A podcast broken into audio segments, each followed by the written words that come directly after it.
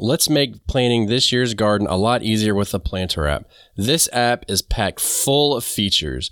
It has companion and combative planting, which are indicated by green and red circles. It has a simple drag and drop interface. It has 80 plus plants and thousands of varieties. All the info is needed to grow veggies, including when to start seeds, transplant, and harvest, the ability to create custom plants and varieties, a growing guide with in depth articles to supplement the quick info in the app, not to mention that you can view it and use it both on your PC and on your mobile device. So you can always be planning your garden on the go. This app is used in my garden year round to plan the upcoming seasons, reference the last year's seasons so I know when to rotate, and it also helps me to learn more about companion planting using the visual cues. When you create your garden, it's going to be based on the dimensions, and each block is going to be a square foot. I've had a lot of fun using this app, and the Planter app, which is spelled P L A N T E R, is available in your app store on both Google and Apple. So, what are you waiting for? Get out there and plan your garden. And use the link below to get a discount on the Planter app. To have a good harvest, one must plant good seeds and must also use the right kind of fertilizer. The carrots have grown large and firm. How good they will taste. Batavia, I don't remember. Was it the last episode we did or this episode where we brought up monocropping? It was two episodes ago. Was it two episodes ago? I don't know, but who's gonna like really say no, no? Yeah, no, don't talk about it. So yeah, we're gonna we're gonna talk about monocropping this uh, this show, and we're it's not gonna be about mono, so don't worry. You can go kiss your plants, and you won't get sick. So, um, look, did you hear the silence? My joke didn't land. It's terrible.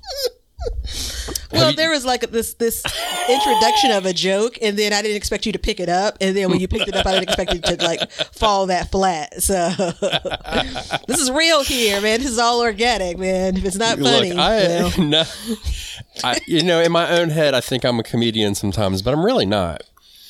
But um, do you monocrop at all? yeah, yeah, yeah. You know, I mean, I wouldn't without this show, I wouldn't refer to it as that. But yes, Yeah, I mean you got to give a term to it. You know what I mean? I don't have to do anything. Okay, all right. Yes, fine, you do. fine, you fine, have to. what? Let's uh, just say that I was monocropping before I knew monocropping was a thing. Like we, I mean, obviously we see, you know, like fields of food, and, and I get that, but it d- didn't occur to me. I haven't always done it though. So I've been gardening now almost 20 years as an by myself, like on my Mm-hmm. own. And I don't think I've ever really monocropped until this year. Isn't that crazy? And let me go ahead and say this monocropping, in case you don't know, is planting one crop in a in a raised bed or in a garden space. So all onions, all whatever, just one thing. So And it, it comes from like if you go to look at farming, right? So that bit of land would have a single crop, you know. So I love the way that we can take our gardens and because it's all about growing things, right? We take our gardens and then still pinch off of what's something that could be traditionally a, a farming uh, reference, right? You know, so so yeah. As soon as I started growing a lot of things, a lot more things, monocropping became my jam. yeah, and if if you're not a patron or an Apple subscriber, you um you might first of all you can support the show that way, but we definitely talk about farming and gardening in the last one that just released. So you guys might want to check that out. It should be interesting. It's something we've thought about for a long time. Mm-hmm. But you're exactly right. It's like using these terms is to help describe it. But I mean, what's the benefit? You know what I mean? Like that's that's always been my problem. Yes, in the back You row. know, you will have to refer to the episode when it comes to the benefit from a farming perspective. Um, but for me, it it's a time management thing for sure. Um, it absolutely helps me keep track of the thing that's in that particular space in that bed much better than um, I could if it's spread across. Every single bed doesn't have a single crop in it, You know, Yeah. so my entire garden is not, you know, every bed isn't, you know, I'm not applying monocropping to every single bed. Um, but it's, I'd say, you know, a large bit of what I do. I have the same things growing in the same space. And when I need to go and check on the tomatoes, it was great to be able to go to the cage, baby. Yeah, a little bit more whining there. You keep bringing it up. no, it's the I'm comfortable when I bring it up. I just never want you to bring it up. That's how that yes, ma'am. works. Yes, Yeah. ma'am. and go and I could spend that time, you know, five minutes, ten minutes, fifteen minutes, however long, and then wrap up and then feel accomplished and move on. Um, so yeah, that's one of the benefits that I've experienced. Yeah, and I mean, actually, I I do take that back. I have since I've started growing sweet potatoes. Ever Mm-hmm. since I started, I did monocrop those, just because they take up so much space. Yeah. And I realized with those, um, the I mean, the real big benefit for that was like I knew that crop didn't need a whole lot of work, so I could just walk away from it basically and just manage it one step at a time, which was good instead of getting in there and be like, "What's going on here? What's going on there?" Okay, this plant, you know, it's all the same in there. So That's, actually the it's the other side of what I just so something that's more high maintenance I'm able to to focus on in that one space but things that are low maintenance right you know that's a bed you don't have to worry much about which is also super cool Yeah, unlike tomatoes or something, you know, they, they can be a little bit higher maintenance sometimes. I know mm-hmm. people I mean, don't scoff at me. I know I said it out loud. It's okay. It's the quiet thing said out loud, right? Is that the, ter- the terminology these quiet, days? the quiet part out loud I don't know if they're say, they're saying it that much anymore Oh, but we could still say it because we make our own rules yeah, because we're old. That's why.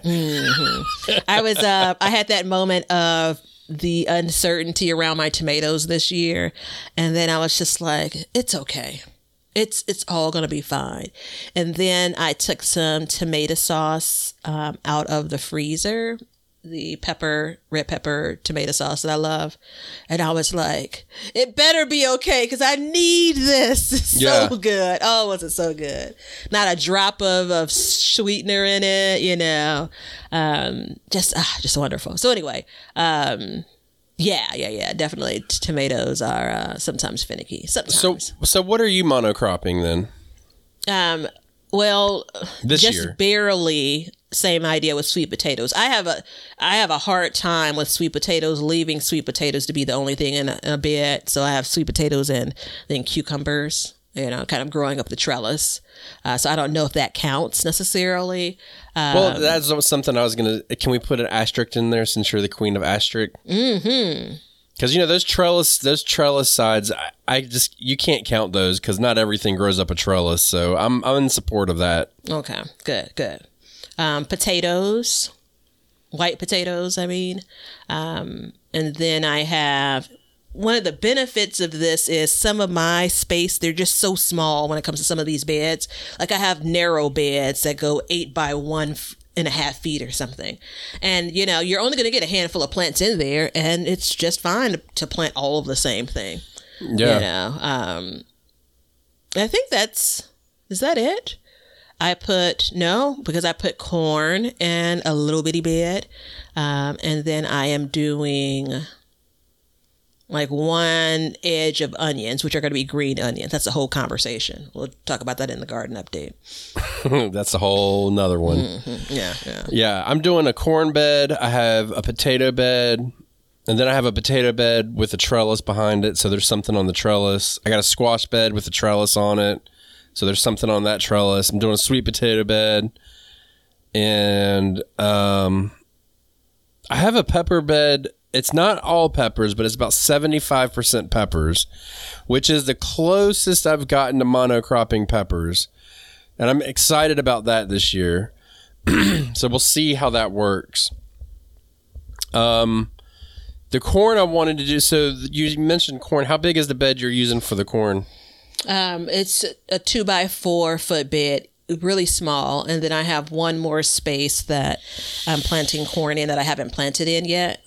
I'm waiting on the seeds to get here. Good grief! Um, I, this is actually by the time this airs, I would have had planted that last bit of corn, Right. and that's going to be in one of the larger front yard beds. Um, maybe when so either the 36 inch round bed or I'm gonna plant it out because my it's, um, extension service says I can plant corn through like the first week of July. Um, so I've only been growing corn a handful of years and don't know that I've planted it that late, but I'm going to give it a whirl. And if that's the case, then I'll put corn behind my broccoli as I, I- Google to see if they hate each other. Are they arch nemesis? Probably. If you want to do it, that probably means you got to change your plan. Mm, of course. Yeah, my corn. Um, I did. I dedicated a whole bed to it, and um, I did that for pollination purposes. So I knew that if the you know it's wind pollinated, so if I messed up and I put too little in it, then I would yeah totally screwed up my train of thought. Dude, that's literally my seeds being delivered. oh, is it really? yeah, man. Oh, that's You- wild. You talked it into fruition. Yeah. Um, I didn't want to take a chance in messing it up, you know, because this is the most I've ever gone into corn. Mm-hmm. So we'll see. I'm, I'm not a big corn fan, but I'm excited Oh, to see what it. comes out of it. Now, I do also do, um, I have a bed that's, I don't know if there's a term for it. I don't know, f- uh, family planting, like familial planting. Mm-hmm, So I've got the garlic and onion bed. So it's like the same family. And I guess you could even say that like if you did like peppers and tomatoes and stuff like that, which I think is a it's a step down from monocropping, but I think it works. What do you think? I was actually just talking about this on like a Instagram reel slash YouTube short. Um, even with all of the struggles uh, in, in the last year over tomatoes, I have tomatoes in a new space, one of a few new spaces, and I have tomatoes and peppers planted together or near each other, and that's like a thing you know that I've done, and I don't you know, it's they're in the nightshade family. And so one article will say, oh, that's frowned upon. Another article will say that's just fine. They're companions. Um, so like I'm for it. I'm Yeah. for grouping those kinds of crops together. Since I you br- think go ahead. I think there's just something about like some of these things we have to bend as far as these rules to see if it works for our space because we just don't have the, you know, quarter of an acre to say, all right, this 50 foot row I'm dedicating to X. You know, that's just not the way that many of our spaces are set up. Well, not only that, but you also it's hard to dedicate the right amount of spacing. Mm-hmm, mm-hmm. I mean, if I spaced everything like the seed packet says, I'd have like two plants in a bed. Yeah, man. You know, that's so- not the way I roll. No, and I mean, I think it's. I- think it's a good workaround to that though, because it's like you know, with the tomatoes and peppers, like you know, the peppers aren't going to get as big as the tomatoes. Mm-hmm, mm-hmm. You know, they're going to produce later than the tomatoes will start setting. Generally speaking, so And think- depending on the way that you're pruning, if you're, you know, like I always, I don't know it until I see it, but I'm going to say a foot to 18 inches, I'm pruning off from the ground up for my tomato plants. And if I'm doing that, that gives the pepper plants like just enough room to like stretch their arms a little bit. So it works out really well. Um, and, you know, I've never had, I'm trying to think, I should, probably shouldn't say ever, never. Uh, I don't think I've had, even with sick tomatoes, tomatoes that get hit by some cold towards the end of the season, my peppers seem to never be impacted by it, which goes Yeah. kind of goes back to that whole question mark around planting them together. Yeah, peppers are an interesting one. They are pretty resilient to cold. Um, and I've always read like no nothing less than fifty, but I've you know coming into the fall like I'm I get surprised about how they do. And for me, it's like I have my determinate tomatoes planted behind my peppers. So when they stop producing, I'll pull those tomatoes out, and guess what's going to be left in that bed? Determinate or peppers all by themselves yeah. to stretch. So no, Yeah. I'll, I'll put something behind them. Don't get me wrong. And at that point in the year, see, here's my problem. At that point in the year, it's going to be too late to plant more peppers. So that whole monocropping situation is kind of it's tough to kind of build on like it, it's hard to get started and be like all right this year because this is where i'm at this year i really want to do monocropping more i've i did it over this um spring a little bit i kind of you know i had two rows of lettuce and it worked out great wanted to do you know wish i would have had a whole bed of it um but switching over as we get into it and get, it- it's hard to kind of get on that bandwagon. You know what I mean? Well, I mean, I think you also have to consider: Are you growing enough of things to even say, "Okay, there's a whole bed of it"? Yeah. You know, there are a bunch of years where you know, well. It's kind of hard because if I think back, there were times where I just wanted to grow a little bit of everything. And when I say everything, I'm talking about like three or four different crops. Um, and then when you kind of move on, like I could do a bed full of carrots if I'm using one of my smaller beds. Your your garden is a little more um, um, kind of consistent when it comes to the size of your beds. What do you do normally? Eight by four feet. Yeah, I've got um six eight by fours and two three by sixes. Yeah. So when you talk about dedicating a bed, like it's you're talking about like your real space here. I can say dedicating a bed like it's again two by four. Um, so a good example of um, you know collards, which I didn't even bring up. How did that happen? I almost exclusively, you know, monocrop my collards Because I you eat a lot of them. yeah, yeah. I may squeeze in things like, like right now, I have a bed in the backyard that has all collard greens. It's a twelve by four foot ish bed, and then I have the most the close the row closest to me is like lettuce. But you know that's within a month. By the time this airs, that lettuce is going to be pulled out because it's going to bolt. Yeah. So that will leave nothing but collards in that space and um, you also kind of fold in the way that you, which I'm sure you're going to get to, the way that you manage that bed. So for me, if I'm going to cover my greens, which you know I will, if I'm going to cover my greens, I need to put something under there that's going to benefit from the cover. Yeah. You know, um, and I can't have collards kind of spread out all throughout my garden unless you truly believe in like that whole like pest confusion approach. Um, but putting that aside for a moment, I'm not going to have every single bed covered with insect netting or tulle fabric or roll covers or whatever. So it makes sense to put all of those plants into a particular space. Yeah. I mean, what I picked out of that was like pre planning is everything. Yeah, man. Uh, there's so much. I saw the depression sink over your face immediately when I said that. yeah, I'm on the daily watch of uh, picking cabbage worms. Yeah. So I did, you know, like I said, I did an onion and garlic bed. And my pre planning was piss poor because I put the garlic in front of the onions. The garlic goes in months before the onions. So guess what it did? It shaded out two rows of onions. Yeah. If I would have swapped that, my harvest, which I'm not upset with my harvest, but it could have been a lot better and a lot, you know, bigger. So it's just, you know, that pre planning aspect of it was kind of tough. And when I did that, that was the bed. Well, the corn really set it off, but as we started going into it, like I had anticipated like doing potatoes as a monocrop, corn as a monocrop, but I was doing everything the others, you know, the garlic and the onions so early. I had kind of anticipated that being the case. But like I don't want to plant a whole bed of garlic. You know what I mean? Like I don't need. I mean, what is it in a four by eight bed? I can put like um, 150 garlics in there. Like I don't mm-hmm. want that much mm-hmm. garlic. So where does that leave me afterwards? If I want, let's say that I was like. You know, because you know how I am. I'll be like, I'm gonna monocrop. I want to monocrop everything, and next thing you know, I've got a, f- you know, 32 square feet of garlic and I have nothing to do with it. So it's like, where does that leave you afterwards? And it was, you know, for me, it was like, well, let's put something with the same family in there. Mm-hmm, So it kind of worked out pretty good.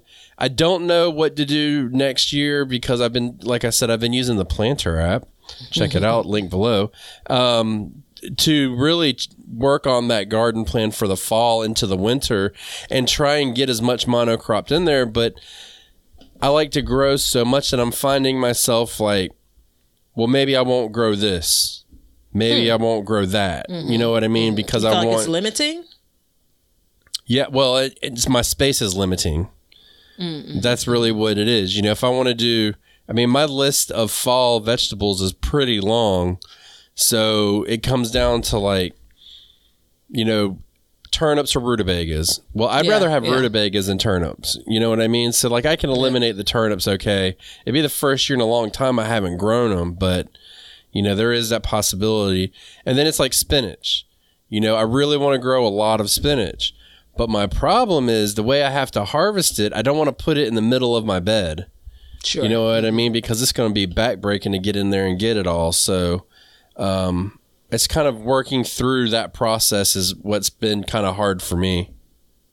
Yeah, it's um as I, you know, and again, this isn't a woe is me, but as I kind of think about the orientation of some of my my beds, when you mentioned being able to get to, you know, um, the vegetables, so collards are among other brassicas are in the cage baby this year, and that is one of the beds that clearly I can only get to one side, get to Yeah. the bed from one side.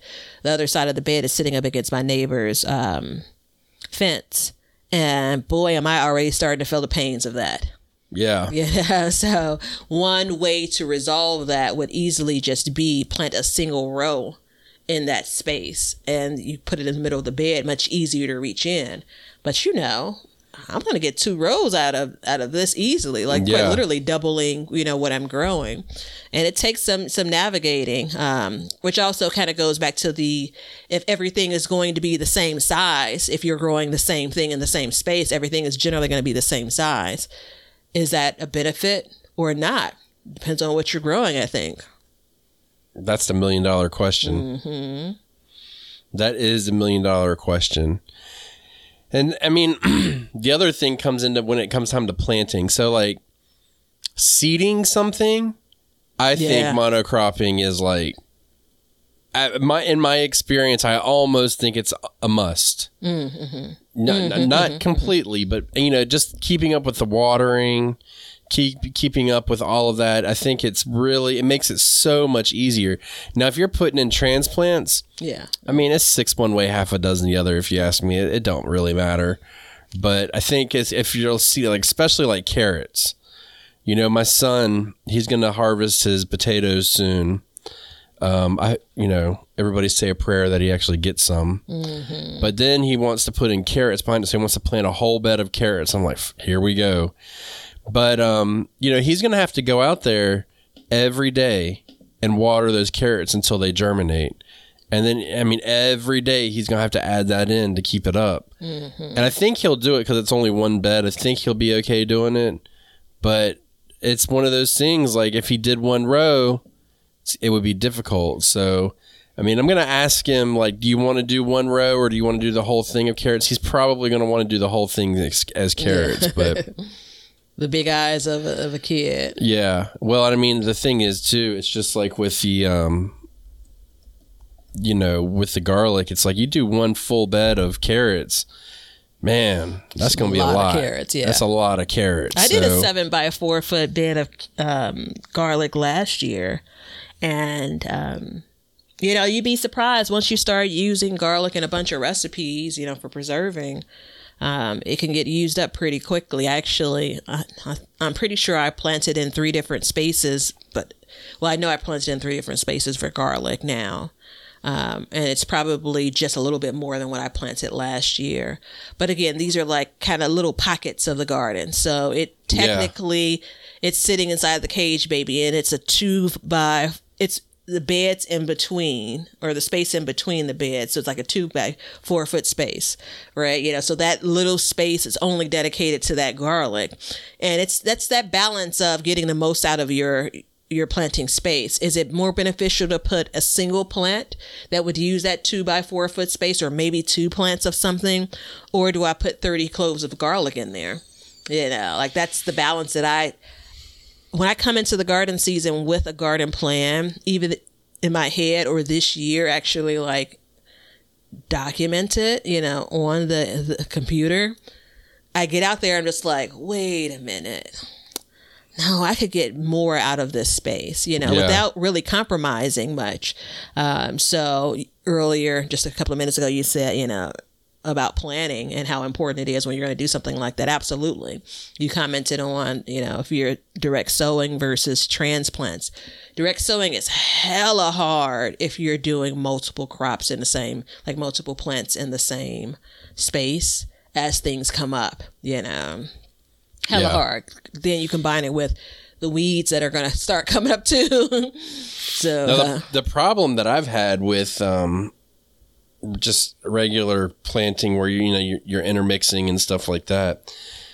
Is everything gets so spread out and then you know i practice crop rotation and it makes it more difficult to um rotate crops. You Yeah. know what i mean? Like it makes it a lot more difficult because i'm like oh well i had a tomato there.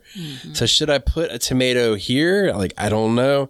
But now for instance like i know like hey i did this tomato bed i'm done you know and it's like i'm gonna do another second planting of tomato here in about a week and then that'll be done so I know that these things are coming up, and I know that like okay, these two beds next year, I don't plant potatoes and I'll or tomatoes. I, I've said this in a video, and I'm saying it again. I cannot wait to stop saying tomato and potato back to back to each other. um, but moving them around like that is gonna, you know, I think it's gonna help out because it'll make it a lot easier.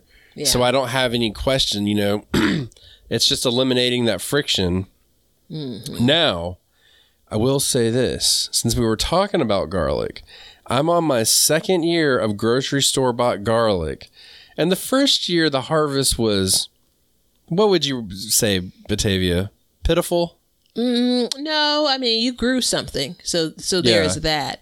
Um, but there was a little bit of squinting going on. which- Yeah. yeah, there for sure was.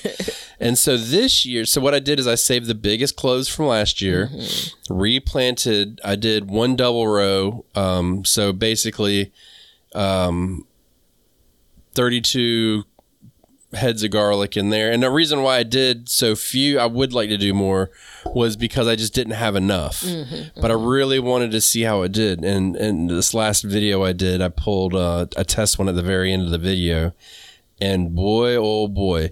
So that brings me. It's it's a lot bigger. Let me just say this: the boy, oh boy, didn't tell you anything. So it's a lot bigger. So by getting that better, bigger harvest, I don't need to grow as much garlic. Mm-hmm, right? yeah. So last year, the amount of plants I had, I probably planted about the same amount. I planted in a different style, but I bet this garlic will last longer. Which, by the way, I'm not even done with the garlic I made last year. So No, there is that, yeah. But um, I think it'll last longer because it'll stretch farther and it'll get used. So Mm-hmm. there is that aspect of it as well. Yeah, there is. So if you fold in, kind of shifting to the you know praises, and I'm and I'm not at all suggesting if you're not planting in a monocrop fashion that you do because there are some cons to it. So I'm not suggesting that. It's just conversation. Um, but the idea of you planting a thing generally you're expecting to pull all of that out at the same time. Now it doesn't Yeah. mean that you you can't, you know, succession sow or plant in that one space. Like that that could happen. Um, but a lot of times when we talk about this, it's that we're putting all of the corn in at the same time. We're putting all of the tomatoes in at the same time, right? So unless you are managing different varieties, which you wouldn't want to do with corn, but unless you're managing different varieties, generally you're going to start to get, you know, pull off those plants at the same time or Yeah. harvest the plant at the same time. So then you have to ask yourself, are you really ready to deal with that many of the thing? You know? Ooh, yeah. There's a Mm-hmm. lot to unpack there. Um, I know you did that by design, and I Yeah, appreciate that because you're exactly right. Monocropping, another benefit that I've, and we're, don't worry, everybody, we're gonna we're gonna beat it up a little bit too. We're not gonna make it sound like it's everything, but um, you know, if you preserve, I can't think of a better thing than having everything done at once. Yeah. Because then I can go in, I can preserve it all, I can eat it fresh, and I can be done with it. I can move on. You know, and even though like you know, everybody's like the determinate tomatoes, put them all at once. They don't all come on and No. have to come off on the same day. You will get waves of them for a period of time. So for me, like we do a lot of canning of our tomatoes, so it's nice to have all of these tomatoes done mm-hmm. and then go through it again. And I mean, we're we just pulled our onions, so we're about to put tomatoes back in and do a second planting, so we can you know plan for that. But you also don't have to put the same variety in the bed, Nope. Or is that part of monocropping? Well, I mean, I think in the truest sense, it probably is the same crop, same variety, like hard stop. But again, we're we're fudging some things here. So my collard green bed, I have collard greens spread out because I just had that many. But my collard green bed has two different varieties. One an unnamed variety because the store didn't have the name of them. Besides, I mean, the name was collard greens. But the second variety that I'm growing is, gosh, Morris Head. It's like Morris Head cabbage collard or a Morris Head college cap collard cabbage. It must be Morris Head cabbage collard. Anywho, it's a more stout, you know, uh, variety. So it's when you think about how a cabbage forms, these collards grow more like that. They even are described in some places as like not a cut and come again, like a single harvest crop. Yeah. So I'm growing those in front of this no name collard that I already see is going to get taller.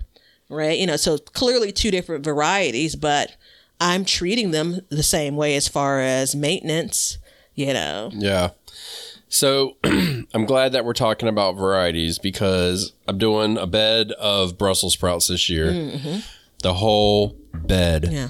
And if you've been listening to this for any amount of time, or if you've been watching me on Sandy Bottom Homestead on YouTube, you know that for four years I have attempted to grow Brussels sprouts. Okay. Now I've planted them in different sections of my garden at the same time and tried to see which one grows better. Um, why this? Why the sad face? Because, you know, this is like, you know, it's getting depressing. But let me say this. So this year, I'm going to do a whole bed and I'm going to do plant three different varieties in it. I'm doing an heirloom variety, I'm doing a quick maturing hybrid variety, and I'm doing a disease resistant hybrid variety all in the same bed. And I'm going to see which one I get more off of. And so I know we talked about hybrids, hybrids versus heirlooms before, but like I'm not going to save the seed for my collards. That's just not going to happen. Or not my collards, my Brussels sprouts. so I wanted to use this to my advantage, and then having them all in the same bed, I can really see which one does better, which one doesn't, what I need to focus on, what I don't need to focus on. So I'm excited to try that. Um, the problem is I'm putting them in behind my potatoes, and my potatoes are coming out like two weeks before I thought they would, and I just started the seeds, so it looks like I might have a bare garden bed for a little while. let it rest for a while. yeah, I mean that's kind of where I'm thinking too is just feed it, rest it, mulch it, move on. But by doing that, I can focus on that one bed and say, "Hey, this is my Brussels sprout bed." I can focus all of it. And then when I go to treat because I like to treat for different pests and stuff like that, I can focus on this one bed instead of spreading it out all over the place. I have, um, and speaking of Brussels sprouts, I have Brussels sprouts. Last year I grew them by accident. I had them Oh, here's the flex. Here's the Yeah. flex. by accident. I grew them almost in just. I think I had instead of like six collard green plants is what I thought I had. I had like four Brussels sprout plants and then two collards or something like that in the same bed. Anyway, this year I have three Brussels sprout plants, I think, two or three in one bed. And I have some kale. So I bring this up because of the kale. There's um your lacinato kale, one plant. Your typical curly kale. There are a couple of different varieties, you know, but your typical green curly kale. And then I have this purple kind of curly leaf kale. And it's interesting that you bring this up because I was pinching off some leaves. You'd be so proud of me. Well, we'll save why you'd be so proud of me.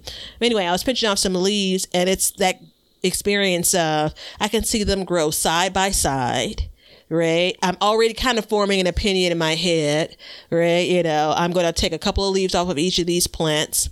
I'm going to eat them at the same time, right? You know, so it is what I loved or liked even five years ago, maybe different than what I really love or like now. Yeah. You know, so it gives me an opportunity to observe how they're growing, which plants are going to get bigger than the others, um, which are more sensitive. You know, how is it that I have pests on just one of these?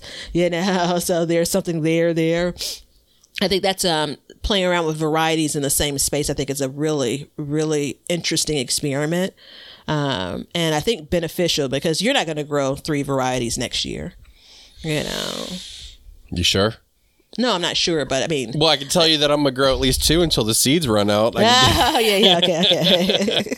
I can tell you that. Um, yeah, and, and I did a. There's a video that's out that's hybrid. Um, I'm I don't know, it's hybrid and heirlooms together, whatever.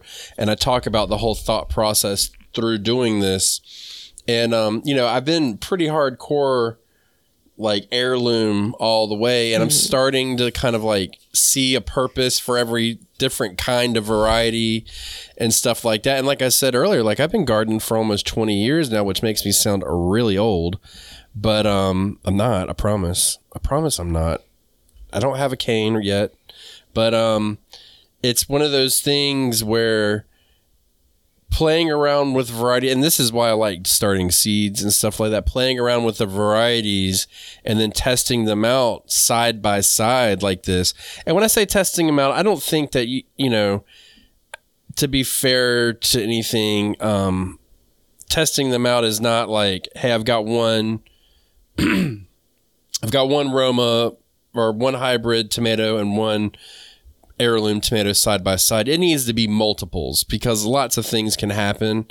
But in order to do it, I think it's going to be exciting to see which ones do what and how you do it. But having them all in the same bed will be good for an eye comparison, mm-hmm. you know, like a real time comparison because all the growing conditions are about the same and all that stuff. Yeah, I don't think it has to be more than two, but you know, whatever floats your boat, I do. One of my favorite tomatoes has become um, the pineapple tomato. Uh, beautiful tomato. It's been great for my favorite salsa recipe. I'm going to thank you every time I bring up that salsa recipe. You're welcome. and this is the beginning of the season. Don't hold me hold me to this, y'all. So I am again trying single stemming. Yes, I said it. It's on record. Me too. And I have one plant for the pineapple that I plan on letting grow naturally. I mean, obviously, I'll be doing pruning as I always do. Then I have it. It's going to sit next to one that I plan on single stemming, and I'm so curious. This I think either last year or the year before I attempted this and just didn't. You know, I ran out of steam pretty quickly into the season. Um, but I'm really curious about the difference in these. Uh, what these plants are going to produce. Yeah. It's almost the test of the single stemming. I also do like um, the you know different varieties in that you can try something out. So you already have a bed that's dedicated to Brussels sprouts in this example. You could go ahead and try something out without having this whole dedication to I'm going to grow a lot of it. You know, um, one thing that I always get caught in the trap of when someone describes a variety and says, hey batavia it's going to address the thing that you've had trouble with like that's what i hear when they Yeah. describe the variety and it's almost impossible for me to just to look the other way and say never mind you know no Yeah. it'll be fine right absolutely i already have seeds for that plant that type of vegetable but here i am trying one more um, hey, that's how it works. especially those vegetables that are a little bit harder to grow in general you know so Well, and I know you said you don't agree with the, you know, that you need to have more than two plants, but I'm to get a little technical here. So, eye rolling and all that stuff, please put it on pause. Um, scientifically, that's not how it's done. And so there's, um, you know, the craze this year is electroculture. okay Have you, i didn't know have that you seen? Yeah. So I've, I mean, I've seen it like everywhere, and there's a couple people that are trying it now. You know, they they'll do something like put a row, put electroculture here, go down, put electroculture here, go through. But when they test it, they do fields of it, mm-hmm, mm-hmm. so that they can get like quantifiable amounts of data to compile next to each other. And so the more that you can do and make the variables, you know, the growing conditions and the variables the same, this, that, and the other, you can start to really get good data. And that's why I say, because how many times have you had a tomato plant just like drop dead on you? You know, just like a random tomato plant. You Mm-hmm, yeah, know, probably so, once like, every other you- season. Mhm. yeah, and you know it's like, well, what what happened? You know, well, I don't know what happened, but if you have multiples, and you can kind of take out the ones that kind of just drop dead. So that's why I feel like if you really want to get a good idea about varieties and stuff like that, then you can. Now that being said, you don't have to do a side by side. You can do it like one year or the next year, and having a whole bed of that really works out good too. Excuse me.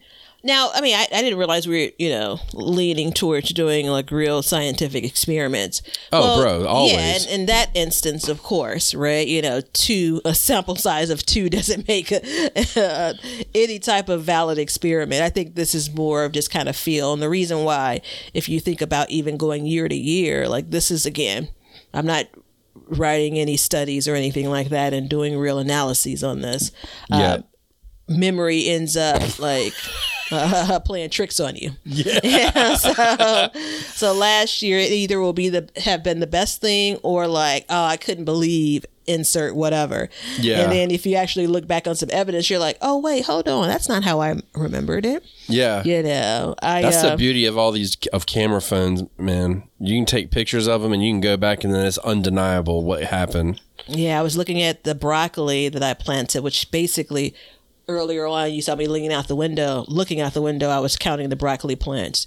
And the second bed in the front yard garden, besides the volunteer sunflowers and volunteer potatoes, it has all broccoli plants and then I put in two cabbage. And Yeah. so I was just like, oh, you know, I got a little bit later restart. This spring has been so funky when it comes to the weather. So little rain. Actually, I was trying to catch it when I was watching television um, yesterday. The new well, I was in a store, and the news reporter, the weather person said, you know, record low rains for May. You know, and um, they actually quoted how little rain we got in comparison to what's normal. So, anywho, I would say to myself, well, we'll see. I've not been able in these few years of growing broccoli to get gro- broccoli to go past June. Like, if I'm at June 30th, it's bolted. You know, so I'm looking at the plants and saying, yeah, yeah giddy up. Yeah, Yeah. like, like this, the, the time is running short, and so you know that instant concern goes in, and then I lean into the bed and I'm like, oh, they've already started forming heads. you know, you're right on time. You know, like, Yeah. I've just went through a whole thing, just how I just talked through it with you was what was going on in my head, trying to justify why this plant, these plants look behind, and then I look in. And I'm like, oh wait, hold on. And then I go back to last year, you know, early June. I'm like, oh yeah, same. You know, Yeah. So Yeah, I think I'm going to do the same thing in um, with broccoli this year too, because I want to eat broccoli. you know what I'm saying? But like, sorry. I want to be successful with it, but I also I really want to like grow broccoli and save seed from it. So it's like I want to grow like a hybrid with it, but then an heirloom with it to kind of get make sure that I get a harvest, a decent, you know, something that gives big heads or something, and then have something that I'm like, oh, I like this one. Let me save the seed from it. You know what I mean? I'd like to do something like that, and by putting them in the same beds, I think it works out pretty well for me. Um, I did that a lot this year. Like another reason why I wanted to switch to monocropping was because of cabbage. Um, I had a hell of a time with uh, cabbage getting shaded out or shading things out. That was my problem, you know. So Yeah, yeah. Cabbage, are they're bullies. they are, but if you grow them all together, it's not a worry. They're just going to shade each other out. As long right? as you've you've done the spacing right, like they actually play pretty well, kind of side by side. Um, again, if you get the spacing right, for me, it's like you really want a minimum of about eighteen inches, probably more like two feet, because it's impossible to believe how big those plants get. Uh, not when you grow that brand I was growing this year. Well, there is that. I was actually I was My typing. doorknobs. Yeah, I was typing to you. So either either I can't remember now, and I didn't make good notes of this. So I bought cabbage transplants, and I think I bought them from two different places. And so maybe they are two different, whatever the varieties are. You know how this, Right. these places are just slapping a label on stuff, which is again one of the downsides of buying these plants versus starting them from seed. You know what you got. But anywho, I have two last two cabbage that are like last year's award winning, go to the fair size. I can already it's already in the making. Then I have four. You know, give Ben a run for his money for the smallest cabbage on earth. and so in my mind, I'm like, were these all part of the same package of cabbage? I feel like they were, but maybe they weren't because they're planted in two different spaces. Not that far off, but anywho, um, it would have been super cool if I would have planted them all in one row. and I would have known for sure. But Yeah. here we are, you know. Yeah, I'm doing the same thing this year. I'm going to do. Um, I've got an air an an heirloom and then a um hybrid cabbage. I'm going to plant side by side, whole bed to cabbage. Especially now that I found a way for my son to eat it. But um, look, How's that? um, he likes to eat um boiled. He likes boiled cabbage. Who would have thought that? Simple. Yeah, never would have thought that. a little bit of salt, a little bit of pepper, and a pat of butter, and he's he's good to go. So we're gonna definitely lean in on that one. yeah, yeah. But we do need we do need to talk about the cons of monocropping now. So we've already lifted it up on its pedestal, but I think we need to take a couple notches off of it and see if we can tear it down. What do you think? I'm here for it. So go ahead. Disease. Yeah. That's probably the there's a second close. I can't tell in this moment which is worse though. So go ahead. What's your your next? Well, I mean, my whole thing with it is is I mean, it, it's in line with that, but it would be total crop failure. Oh, Like you've just lost your entire tomato crop. You know, I mean that's kind of the issue with that is once you once you lose that bed, that's all she wrote. And I think disease is a perfect one because it jumps from plant to plant to plant. I can treat for a pest. yeah, I don't know if I can do anything for a disease. yeah. So that's a big one, man. And I think that's I mean, that takes it down a couple notches in my mind. I have uh, that small narrow row of those itty bitty cabbage that are growing. Saw cabbage worms on one of them and said, "Oh," and then waited, didn't cover them, didn't treat it. Now all four of them have it. You know, so the Exactly. disease is the same way, right? Like if it persists, then it's going to take out that same type of crop. Um, the other bit was, which I didn't think about, total crop failure, which is absolutely a thing. I have thought about it. Don't get me wrong, right? um, but like the completely sapping out the nutrients uh, for again, note heavy Yeah. feeder crops, right? You know, um, I think that depleting your soil is right up there when it comes to disease because that disease is likely going to impact this year. If you are impacting your soil, that could be many years over. Um, so there is that. Yeah, I mean, I, I agree with that one, but I will say this as well. You can also manage that with planting and stuff like that. So that's manageable. Mm-hmm. Yeah, But it's still an, a level of complexity that, I mean, it does need to be talked about and thought about Yeah. Because that's, that's, that gets very complex. Mm-hmm, I mean, it's like, okay, I put in this heavy feeder. Now what can I put behind it, you know? Um, Yeah. But I, I I think too that I don't want to give it make it a benefit, but I think it would make you a better gardener as long as you focus on stuff like that. I think in the long run it'll help you. You know what I mean? Yeah, I mean, I think it really depends on what your headspace is. I was, um, a so an officer stopped by, you know, rode by and said, "Oh, can I stop? Um, can I take a look at your garden?" I'm like, "Yeah, girl, come on," you know. So she comes out and we're talking for a bit, and then she's like, "Another officer that I work with, he works, you know, a different shift. He's definitely into gardening, and so." A couple of days later, I was out that morning, you know, because I'm an early riser. I mean, this is like seven o'clock if I'm really honest, so that's not that early.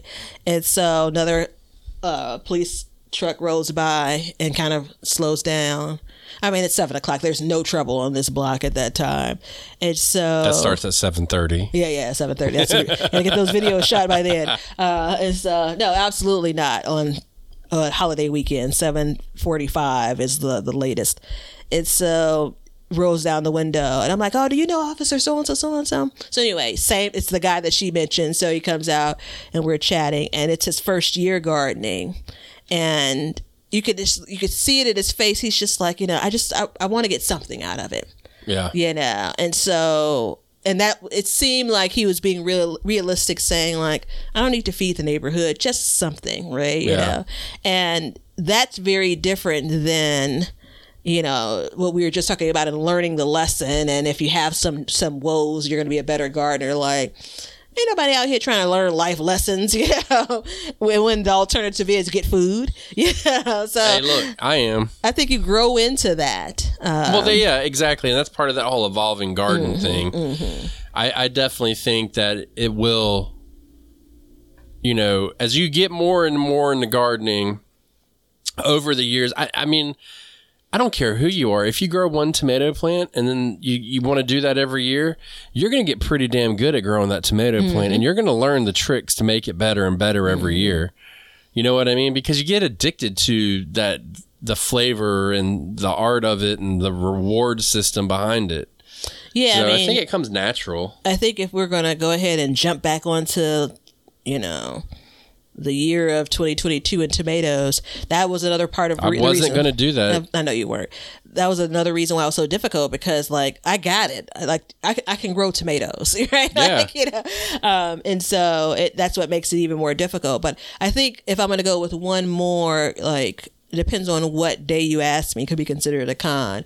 I think monocropping almost forces you it, into crop rotation versus if you think Yeah. about like you're absolutely doing interplanting like everything is mixed together it doesn't quite matter because where that tomato plant is in this bed this year is probably going to be on the other side next year as you move things around like it kind of naturally um, you're mixing things up whereas if you have a bed that's absolutely full of potatoes this year well you know should you really which now that i think about it out loud i was just talking about moving my tomatoes to the space i'm growing potatoes this year which isn't recommended. So again not only are you um, because you have single crops potentially in one growing space so you need to move them next year in theory. And then are you moving them to a place that also has single crops growing? And do they play well together? Yeah. So again, it, Yeah. it makes it. Let's say that it's it can make year over year gardening a little bit more complex. Yeah, you know, I don't I don't buy into companion planting completely. I don't buy into, you know, a lot of different things in the gardening that has made popular, but one thing I do buy into is crop rotation. Um, now, I, I will say this: if you don't want to rotate crops or practice that or care about it, then yeah, that is a big downfall behind it. Because if if you just go out there and you plant cabbage out there this year and then next year and next year and next year and next year, you will have that total crop failure eventually. It's, I mean, would you be safe to say that's almost a guarantee at some point that it's just not going to be able to take it? I think it's just going to catch up with you. I think Yeah. that's what I think. I'm being strategic in the way that I'm planting my uh, brassicas, my cold crops, and the challenge. My collards, let's start there. But the challenge I'm facing is as I've expanded over these years, I'm growing more than cabbage, or excuse me, collards. So it was really originally just collards and then cabbage. Those were the only brassicas I was growing. Okay, you fold in kale. Um, but when you start to expand and think about what you grow in a spring garden, like a lot of those are all in the same family. Yeah. You know, so so now my space is starting to get eaten up, no pun intended, you know, by the same crop. Um, but I say that to say I'm absolutely and I've mentioned this before, there's a fungus that can set in your soil. I've not seen it, but if it does, it's it could take years to beat it. And since I'm running from that, um, I'm trying to be proactive, absolutely for those crops. But I also have said time and time again, I've grown tomatoes in this space year over year, not had trouble. And the part that the quiet part that you have to say out loud is until you do. Exactly. like exactly. And then you're like, well, damn, that sucks. You know, because it, the the disease doesn't happen in the beginning. It's at the end when you start getting to the finish line, and you're like, crap, I have to take it all out. So, um, I, you know, as far as well, there is actually one more con I can give it. And I would say that, I mean, beauty is in the eye of the beholder, but there's not as much aesthetic beauty uh, opportunities within that. Uh, Meaning, you know, a bed of cabbage is a bed of cabbage. Like I find that beautiful, but you may not. You know, you may want to put something else in there. You know, a different row alternating or something to make it that way. So I think that is it. But I will say that as far as like as, as you go down and you list them, like just by the sheer number of cons, there's not a lot. But what there is, I mean, it's very risky. Mm-hmm. You know what I mm-hmm. mean? Mm-hmm. And I think like around me, we we've got a couple farms around us. Man, They plant one year, they don't plant the next. Hmm. Nothing. The same crop. No, nothing. Oh, okay. and then they plant the next year and then they don't plant anything the next. Now they may have different plots of land. It may be the same person owns all these plots around us, but that's how they op- they work it. And so it's interesting to see that. You know what I mean? Because I was like, oh, hold up, y'all ain't even farming this year. Yeah, like, man, yeah. must be nice. Well, the respecting of like how much they're pulling out of the soil, you know, to grow, how Yeah. intense whatever it is they they're growing is. I get it. I um I I think when you look at, you know, if I had the space to do it, I believe I'd grow single things in single spaces. You know, What does that mean? meaning, you know, if I had 30 rows, I'd have 30 different crops in each of those rows. Oh yeah, yeah, yeah. You like in a big plot of land, like Yeah, a, just a yeah. basic square or something. Yeah, so if you if you treat a row as a garden bed, so to speak, then I absolutely would be, you know, still practicing. And again, we're there's a little bit of bastardizing the, the use of monocropping in this, but single row would have a single thing. Period. I wouldn't need to, or I wouldn't end up, you know, for the aesthetic purposes of growing some tall plant with some shorter plant. No, at that stage, I'm in it for the vegetables. I'll find beauty in Right. some other space, you know, that I'm planting in or growing in or whatever have you. Right. And I mean, this year we got a taste of a couple months of not buying produce, and I want to mm. chase that dragon. Mm-hmm. You know what I mean? Mm-hmm. So that's where we're, we're kind of leaning towards it. But so let me ask you this now that we've laid it all out, would you monocrop more or not change anything and just do a little bit of this, a little bit of that? Um, I think I'll be monocropping more because, interestingly enough, I said it. You know, it forces you into um, crop rotation, and I've just been pinched, and my arms have been twisted, and you know, like bruised and battered into it. And it's the easiest way I can look at to manage that. So that's what really led you into it is the crop rotation aspect. Well, no, led me into the idea of doing more. To answer your question, yes. But the idea of what led me in stumbling into monocropping to begin with is just it was easier for me to not only plant, maintain, but also harvest. Like the entire gamut of it was easier when I had one space with one thing. Yeah. Yeah, for me, I I mean, I'm sure everybody's like shocker, but I'm going to do more of it, but the reason is just because of the ease of it. Mm-hmm, mm-hmm. How much easier it makes things on me and I'm starting to see that now as I'm doing more of it. There are definitely my biggest challenge so far is getting things planted behind the beds. Like right now it's June and I have I'm going to have 3 empty beds in the mm-hmm. beginning of June. I have never had 3 empty beds. And then in another month month and a half I'm to have a whole nother empty bed. You know, and then in another month and a half after that, I'm gonna have a whole nother empty bed, and then I'll probably have another one because all my squash will die. So it's like, it's gonna be some rapid succession business going on here, but it's also leaving me to where I think, and I know we talked about this in the last episode about planting fall earlier. Mm-hmm, I think it's mm-hmm. going to lead me down that path to be able to plant my fall earlier. And I mean, this year I'm going to get my Brussels sprouts in two months earlier than I normally do. So that's two months of growth that I can get. No, three months of growth that I can get before I did last year. So The timing of this has continued. As long as I've known you, it's been a struggle for me. As long as I've known you, I've had at some point in the year a completely empty garden bed. In that moment of like, well, what do I plant now? I did just have a oh shit moment because I realized I was talking about like what I'd be planting in preparation for fall. And I still am not sure if it's early June or late June that I need to be starting some of these things. And I'm just I'm just gonna start seeds. Like I just I, I can't have a repeat of what I did late winter this year. Kind of Yeah. waiting and waiting. So I'm just gonna start and some of these plants are gonna be too big. I, I had mentioned this, but I had a bunch of plants off top topic that were root bound, that got planted, were root bound, and now I'm looking like, up, gotta pull them you know like they're they're done you know and Yeah. so um so anywho I, I say that to say um a bed that's not going to grow the entire season as you decide to plant that bed out, you better be thinking about what's going to go in after it.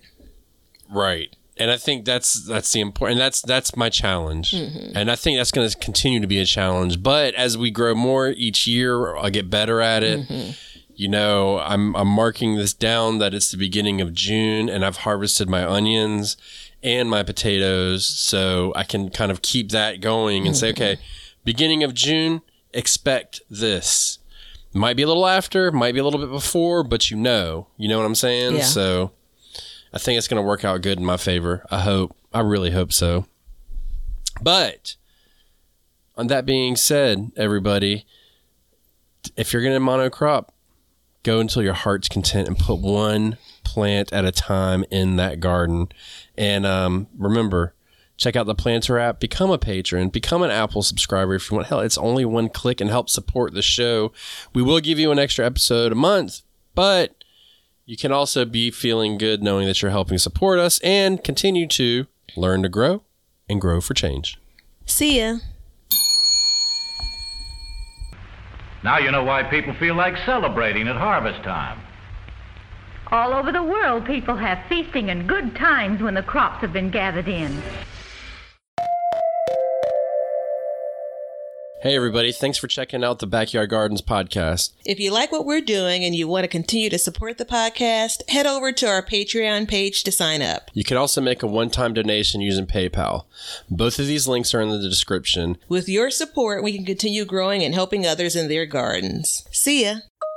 If you guys want some Backyard Gardens gear, Go to the link below and check out our t shirts, mugs, pint glasses, and other gear. all purchases go towards helping to support the show. So thank you so much in advance, and we hope you enjoy.